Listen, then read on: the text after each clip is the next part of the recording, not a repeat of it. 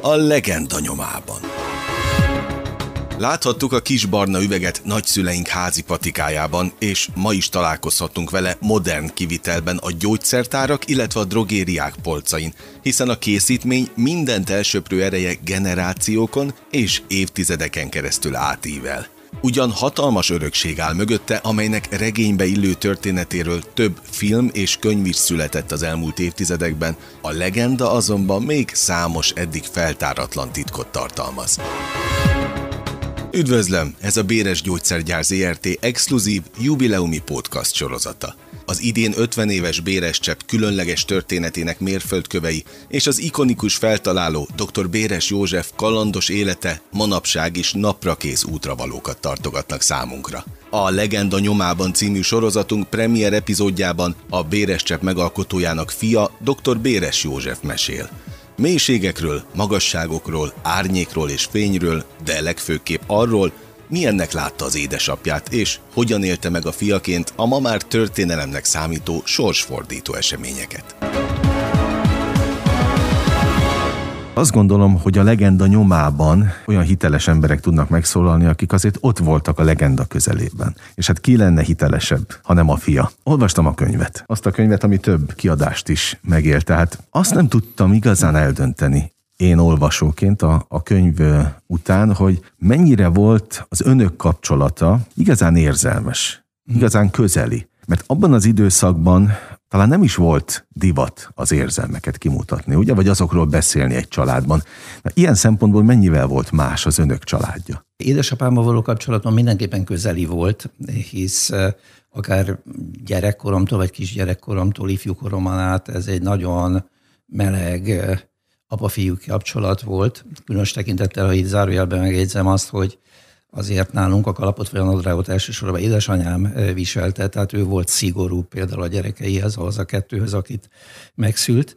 Édesapám e, talán engedékenyebb volt, meg valószínűleg időben is kevesebbet fordított ránk, pontosan ugye amiatt, hogy eljusson egyszer a béres seppig megkutatásnak az eredményeiig. Tehát ez egy közeli kapcsolat volt, de én nem jellemezném semmiképpen egy nagyon érzelmes e, viszonynak. Érzékeny kapcsolat volt, hisz kicsi gyerekkoromban nem is annyira kedveltem, hogy úgymond a szája elől is elvette volna a falatot valamikor az 50-es, 60-as években, azért, hogy a gyerekeinek több jusson, és én ezt már akkor sem nagyon szerettem, ezeket az önfeláldozói, kicsit önfeláldozói magatartásokat, de ez belőle teljesen természetesen jött, nem játszott rá. Na most a két béres, édesapám és én azért mi racionális emberek voltunk alapvetően, tehát inkább ez a viszonyulás valamiféle tudatosság volt inkább, korábban is, tehát vegyük akár a 70-es éveket, később is akár. Az érzelmek talán, mikor az apa elmegy az életből, akkor uh-huh. bontakoznak jobban ki, hisz az ember emlékekből építkezik, és hát próbálja az ő személyiségét önmagában mások felé megőrizni. És ha szabad egy gondolatot megfogalmaznom erről a bizonyos életrajzi könyvről, ami eredetileg ugye Szirtfoknak lenni címmel jelenik meg 1999-ben még bőven ugye édesapám életében, feleségem tollából, majd később több kiadást megér, és meg is fog a jövőben is, hogy ez mindig ott legyen a könyvpiacon, hogy ennek az indító oka nem az volt, hogy mi most, vagy akár ő szeretnénk életét papíron könyvben is rögzíteni, hanem egyrészt visszanyúlt ennek a könyvnek a gyökere a gyerekkorunkba, amikor nővérem és én nagyon sok háborús történetet hallottunk tőle, főleg a, a második világháborúról mesélt ő nekünk sokat gyerekkorában, ami azért úgy elsuhan az ember füle mellett, aztán pedig, hát láttuk később, jó magam is láttam kutatóként, aztán már feleségemmel látom küzdőemberként, aztán már ugye a rendszerváltás környékén látjuk, hogy na ebből valami lesz, nem tudtuk még, hogy mi lesz ebből az egész dologból, de valami lesz, és akkor úgy gondoltuk, hogy ezek a rétegek egy eh, kitükröznek, vagy fölírnak, eh, körvonalaznak egy teljes életet, és ez talán megér egy misét, megér egy könyvet, hogy ezt rögzítsük. És nagyon boldogok voltunk, amikor ez hosszú évek munkája után, ugye nagyjából 90 5-től egészen 99-ig íródik ez a könyv, akkor, mikor letettük az asztalra, mert megjelent, akkor tényleg feleségemmel hátradőlve azt mondhattuk, hogy ez egy nagyon jó munka, és bárcsak ez egy kötelező olvasmánya lehetne a magyaroknak, mert oly sok minden szépséget, nehézséget, küzdelmet, tanulságot ki lehet belőle olvasni. Ez egy kordokumentum is tulajdonképpen. Így van, erre nyilván törekedtünk is, meg ezekből a gondolatokból átszűrődik, és ha most szabad ezt egy picit ugye tovább e, fokozni ezt a e, elismerést a saját könyvünk körül, hogy dokumentum, Béres Józsefet is, és életét, munkásságát dokumentálja a kort is. Nem véletlen, és ez így visszatekintve meg is egy nagyon jó dolog volt, hogy megszületett ez a könyv, hisz e, filmek alapjául tudott szolgálni. Tehát amikor később, majd Kabai Barnáik ugye megismerik ezt a könyvet, ez nagyjából 2010-ben történik, akkor ha ez a könyv nincs, akkor valószínű olyan hiteles dokumentumfilm, de különösen olyan hiteles játékfilm, mozifilm nem tudott volna édesapámból készülni, ha ez a könyv nincs meg, hisz össze kellett volna kaparni mindazokat az ismereteket, és valószínű, hogy nagyon sok torzuláson mentek volna keresztül, míg erre a könyvre, annak a tartalmára, az, ő ütötte rá a bélyegzőt, tulajdonképpen a hitelesség jegyét, még akkor is, hogyha egy ember is ugye emlékezik, és abban nagyon sok minden esetleg nem úgy volt már, mint ahogy ténylegesen megtörtént, de számunkra ez rendkívül hiteles könyvnek számít. Elmondta, hogy rengeteg sztorit hallott a háborúról, meg le is van írva a könyvbe. Tehát gyerekként ezt, ezeket a történeteket meghallgatni, persze aztán kamaszként, felnőttként mehetünk tovább a, a fejlődésben, de át tudja ez az, e az ember egyáltalán érezni? Ez egy teljesen más dimenzió. Nem, nem tudtuk átérezni, de abban a picit nem akarom dramatizálni a helyzetet, szabolcsi szegényes környezetbe, ha most úgy hirtelen előássuk emlékeinkből Kisvárdát 1956-ban, Eh, amikor én ugye négy éves vagyok, vagy akár az utána következő éveket, amikor ezek a mesék zajlottak. Tehát elég egyszerű körülmények között a szocializmusnak elég göröngyös időszakában, 56 utána, amikor ugye Kisvárden talán olyan óriási nagy felfordulás nem volt, de édesapámnak ott is megvolt a maga története, amit a könyv is, meg a film is hitelesen jelez, az, és míg a háború tulajdonképpen hátul mögött van egy bő évtizeddel tulajdonképpen, tehát azért ez a gyereknek a, a világát megfogta, mi ezt esténként odaadással figyeltük, de ezzel azonosulni természetesen nem nagyon tudtunk. De ha innen gondolatba ugrok, mert egy kérdés lehet sok esetben az, hogy hogy mondjuk akár az ő, tehát nem csak egy ilyen háborús szenvedését, történeteit mennyire tudtuk átélni, hanem akár a kutatásának a jelentőségét, vagy a kutató munkájának a folyamát mennyire tudtuk fölfogni. És egy gyerek átélni. felfogja ezt? Ott is azt tudom mondani, hogy ez egy, ez egy folyamat végül is, hogy az embernek vannak ilyen emlékfoszlányai,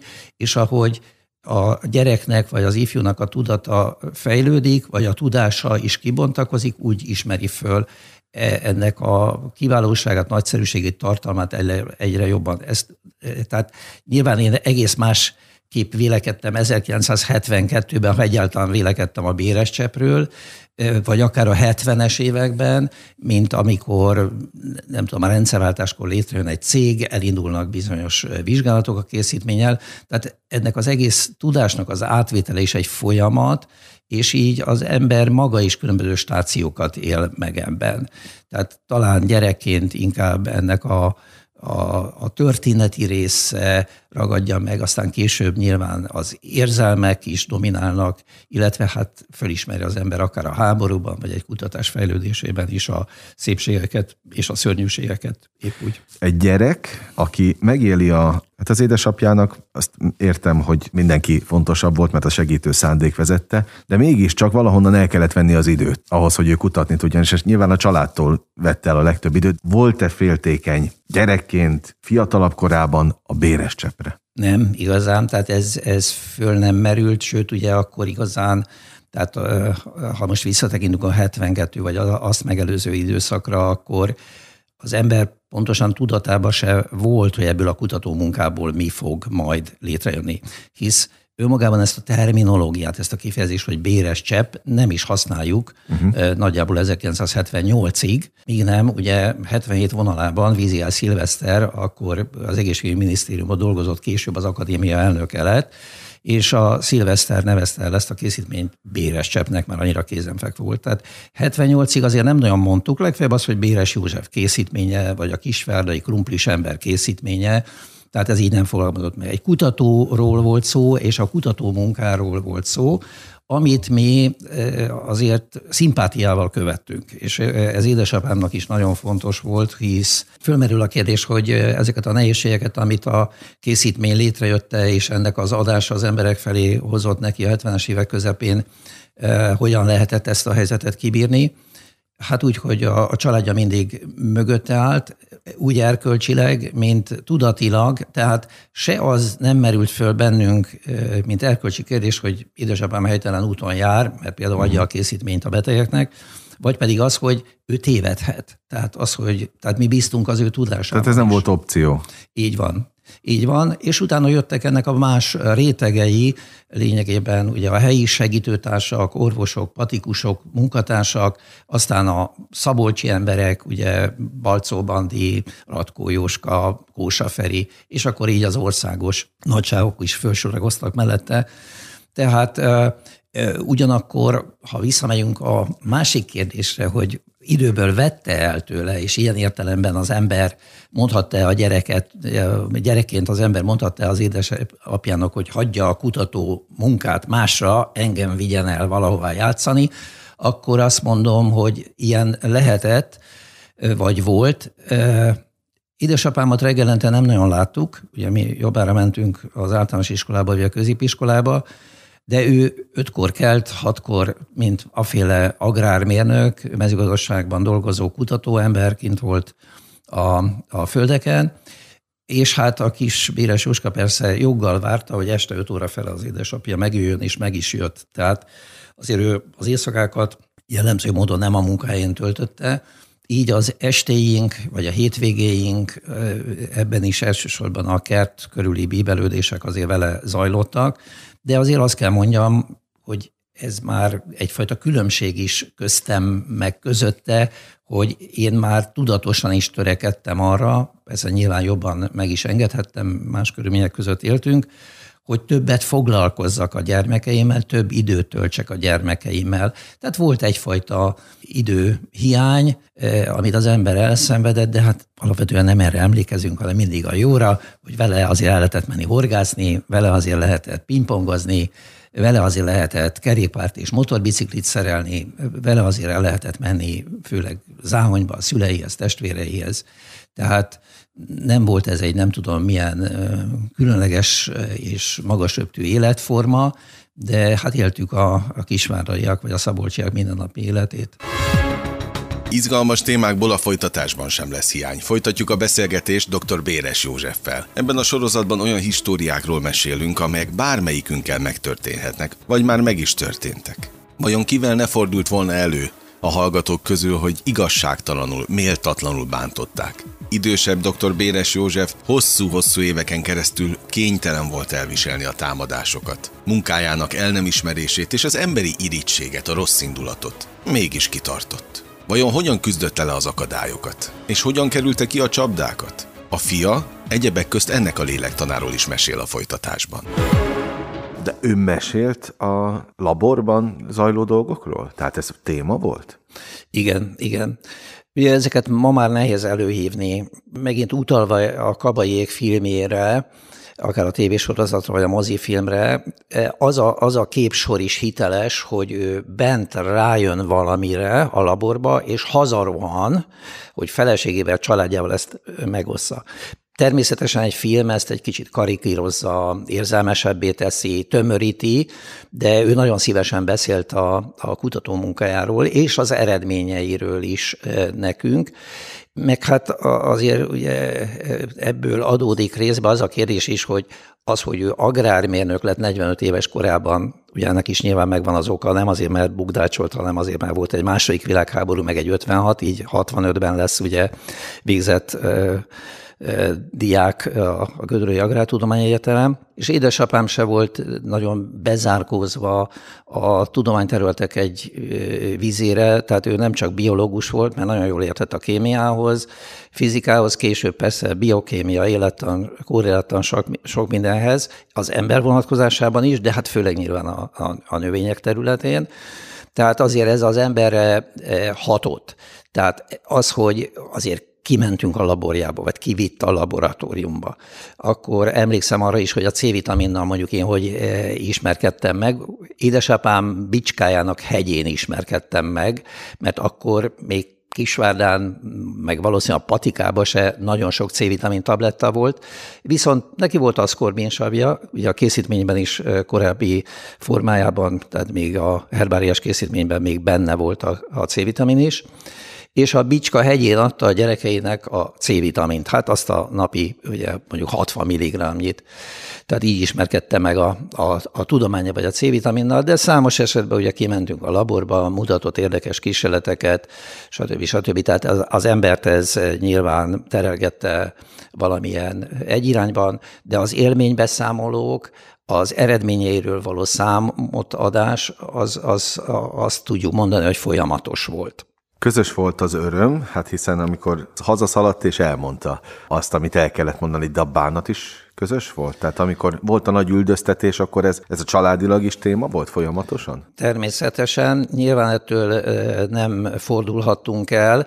72-től 77-ig én a Budapesten vagyok, és az Ötvös Tudományegyetemre járok, tehát nyilván napi szinten mindaz a teher, ami a betegek nyomásából áll, a munkahely áldász küzdelmeiből, hisz nyilván bizonyos főnökei nevezetesen főleg egy, nem jó szemmel nézte ezt a tevékenységet, ugyanígy a, a politikával folytatott küzdelem e, és a orvostudományjal azon belül is az onkológiával folytatott küzdelem, ez elsősorban édesapámra nehezedik. De azért ugye mi is elolvassuk azokat a cikkeket, ami megjelenik a Magyar Ifjúságban, vagy akár a Népszavában. Mi is értesülünk édesapámtól a folyó levelezésekről, házkutatásról, egyebekről. Ugye ő tehát amíg mi elég sokat voltunk Budapesten, ő elég sokat járt Budapestre, hisz foglalkozott egyrészt a készítmény szabadalmaztatásával, ez inkább a 70-es évek második fele, emiatt sokat járt föl. Amikor elkezdődik ugye a e, való együttműködés, akkor a termelés miatt jár föl sokat. Aztán e, tehát ő, ő, ő nagyon, nagyon tehát Budapesten is nagyon sokat látjuk édesapámat. Tehát jön, találkozunk, kezdetben vonattal, aztán 74-ben nyertek egy gépkocsit, utána majd előfordul, hogy gépkocsival, és aztán öregkorára megint vonattal e, járt föl Budapestre, akkor mindig én, mikor már idős ember volt, és meg volt a részvénytársaság, akkor ugye vonattal följött nyugati pályaudvarban vártam, és akkor úgy együtt jöttünk ide be. De, de szeretett vezetni, és hát jó ideig gépkocsival is járt. Visszakanyarodva az alapkérdésre, tehát a, a, a nehézség és a súly az elsősorban rajta volt, a munkahelyen is, otthon is. Édesanyámon másodszorban, ugye édesanyám tanítónő, de hát elég sok időt töltött odahaza, különösen, ha megyünk ugye a rendszerváltás felé, amikor már nyugállományú is, tehát otthon van, és ha keresik Béres Józsefet, akkor elsősorban őt keresik, mert Józsi bácsi ugye kint van a Teikman telepen.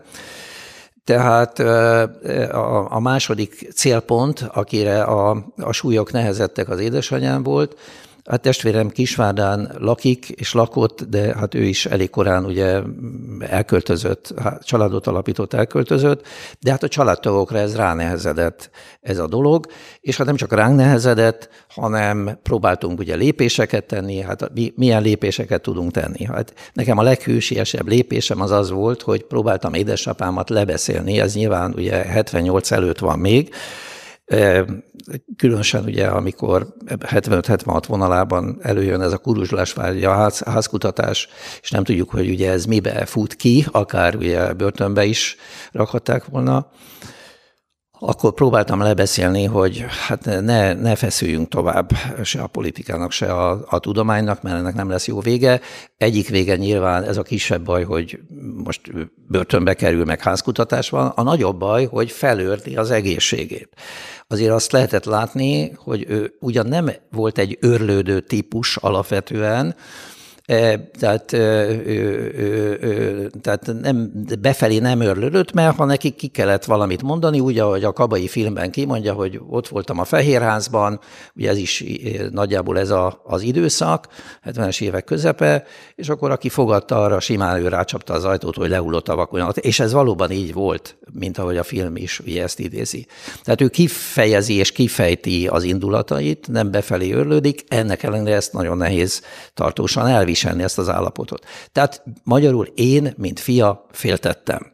És inkább ugye kiszakítottam volna ebből az állapotból, de hát ő nem hagyta magát, és ugye, e, és hát nyilván a, a segítőtábornak az erősödésével egyre több mindent éreztek abban, hogy ez az ügy győzelemre vihető, és ebbe egy, egy a legelső lépés lényegében azért mégiscsak 1978 volt, amikor a készítmény úgymond, ha nagyon kevés helyen is, hisz a herbária gyártja, a herbária boltok azok voltak a megyeszékhelyeken, tehát nagyjából ez egy 21 néhány boltban volt akkor kapható az országban. Ez változatlanul a Béres Gyógyszergyár ZRT exkluzív jubileumi podcastja, annak is a premier epizódja. A következő blokk a kitartás rendkívüli erejéről szól. Ahogyan tulajdonképpen a Béres csepp elmúlt 50 éve is pontosan erről szólt. Ugyanis a sikersztori példát mutat alázatból, szorgalomból, kitartásból, emberségből, igaz értékekből. E kimagasló minőségű gyógykészítmény példátlan sztoria nem csak olyan, mint egy motivációs tréning, hanem maga a nagybetűs motiváció. Amikor ugye édesapámat kell így jellemezni, megvan bizonyos rutinum már bennem, akkor az ember így, bár egy embert nehéz szeletelgetni, de, de lehet megnézni, hogy milyen volt, mint akár ember, milyen volt, mint kutató, milyen volt, mint családapa, stb. stb. Meg lehet nézni ezeket a szeleteket. És ugye, mint kutató, akkor azt szoktam rá mondani, bár a kérdés nem erre vonatkozott, de most azért elmondom, hogy akinél ugye nyilván egy kutatónál, tehát honnan indul a dolog? A tudás. És akkor mit látunk Béres József esetében?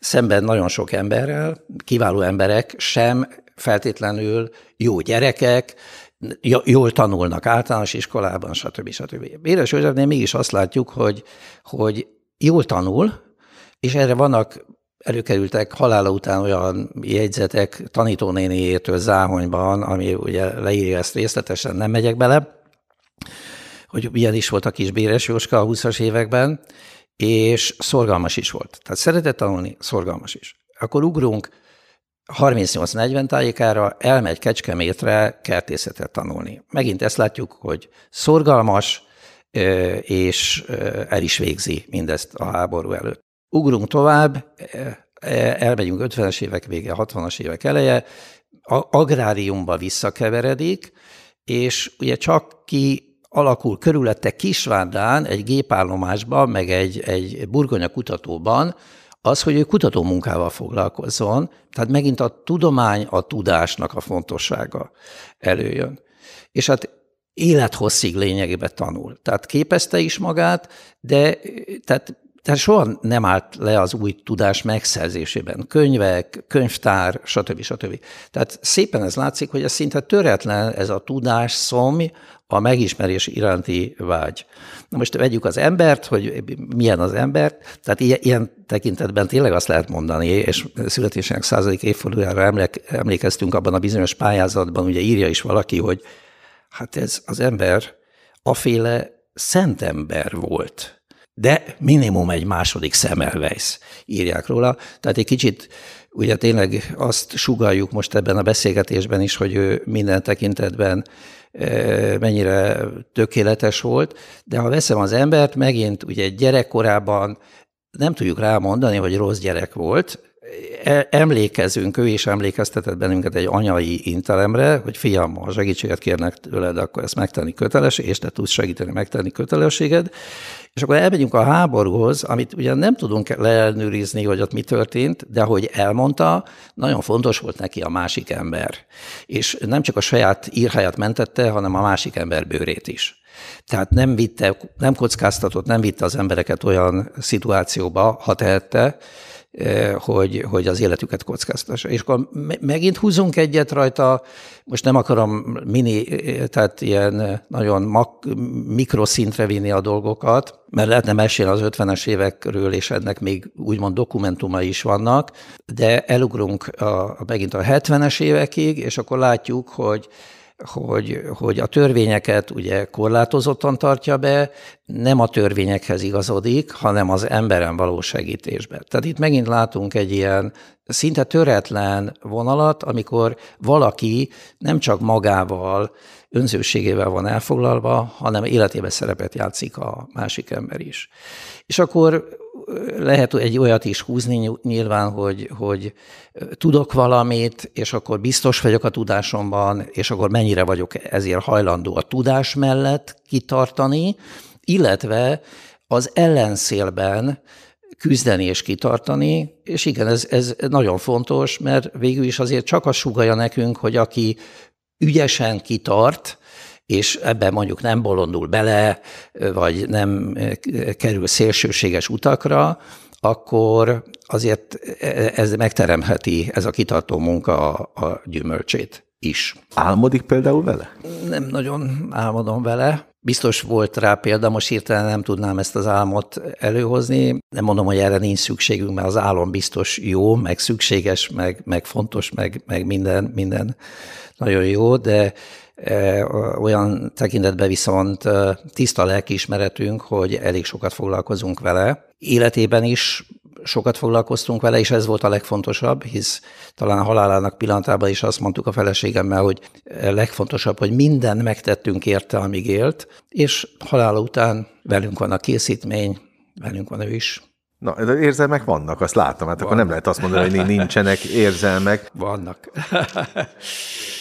Igen. Milyen most a kapcsolatuk? Még ha tudom, hogy különleges a kérdés, és nem akarom spirituális irányba Igen. elvinni ezt a beszélgetést, de nem lehet azt mondani, hogy ez egy átlagos apa-fiú kapcsolat volt. A súlynak a nehézségét úgy lehet csökkenteni, hogy az ember próbál úgy élni, meg úgy dolgozni, hogy eh, ennek az életműnek a eh, kifutása, vagy fennmaradása, tartós időbeli jelenléte, térbeli és időbeli jelenléte a legkevesebb kockázatot szenvedje el. Egy másik szférának is van egy jelentősége, hogy az ember az nem csak anyagi lény, lény vagy biológiai lény, fizikai lény, ennek a szellemi, spirituális aspektusa is nagyon fontosak, és akár a béres ügy szempontjából tehát számunkra ugye nem, nem csak az a fontos, hogy egy cég mit termel meg, vagy egy készítmény éppen fizikailag mit tud, hanem a szellemi szféránkhoz milyen köze van, és hát a szellemi szféra alatt pedig én lényegében az erkölcsöt értem, hogyha volt egy elődünk, aki életét többé-kevésbé az erkölcs mezsjén élte le, és ezeket a szabályokat nem hágta akkor ez nekünk is kötelességünk, egyfajta örökség, vagy akár az Istenhez való viszonya tekintetében, bár édesapám mondjuk nem volt egy notórius templomba járó, de ő a az életében gyakorolta lényegében a keresztény erényeket. Tehát neki ez, ez nem szó volt, hanem cselekedett.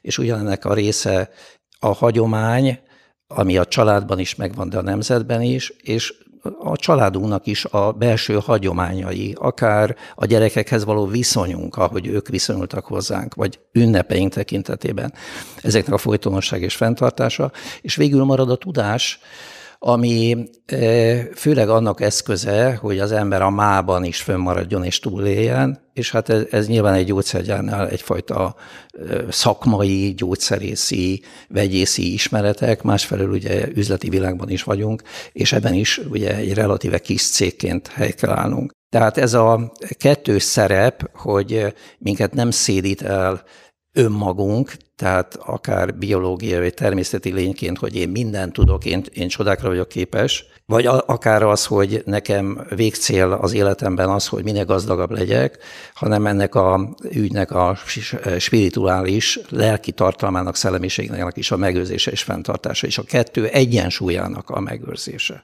Ahogy fontos. hallgatom, nekem az jön át, hogy tulajdonképpen itt van ő a mindennapokban. Hát minden, ez van. minden szempontból. Ez, ez így van, tényleg naponta gondolunk rá. A másik pedig, hát azért naponta beszélünk emberekkel, a külvilággal, naponta érkeznek esetleg levelek, és ezek a levelek még napjainkban is nagyon sok esetben emlékeznek rá.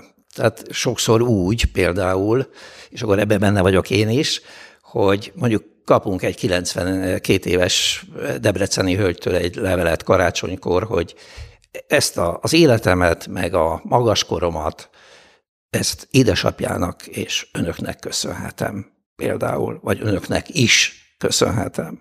És akkor ezzel a hölgyel már nem tudom, öt éve folyik egy ilyen levél kapcsolat, egy levelezői kapcsolat, és hát nagyon hálásan gondolnak édesapámra is, és ránk is.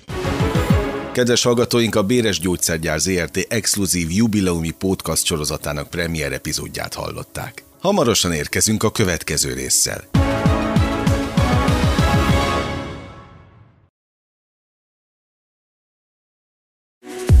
Béres csepp, belsőleges oldatos cseppek, vény nélkül kapható gyógyszer. A kockázatokról és a mellékhatásokról olvassa el a betegtájékoztatót, vagy kérdezze meg kezelőorvosát, gyógyszerészét.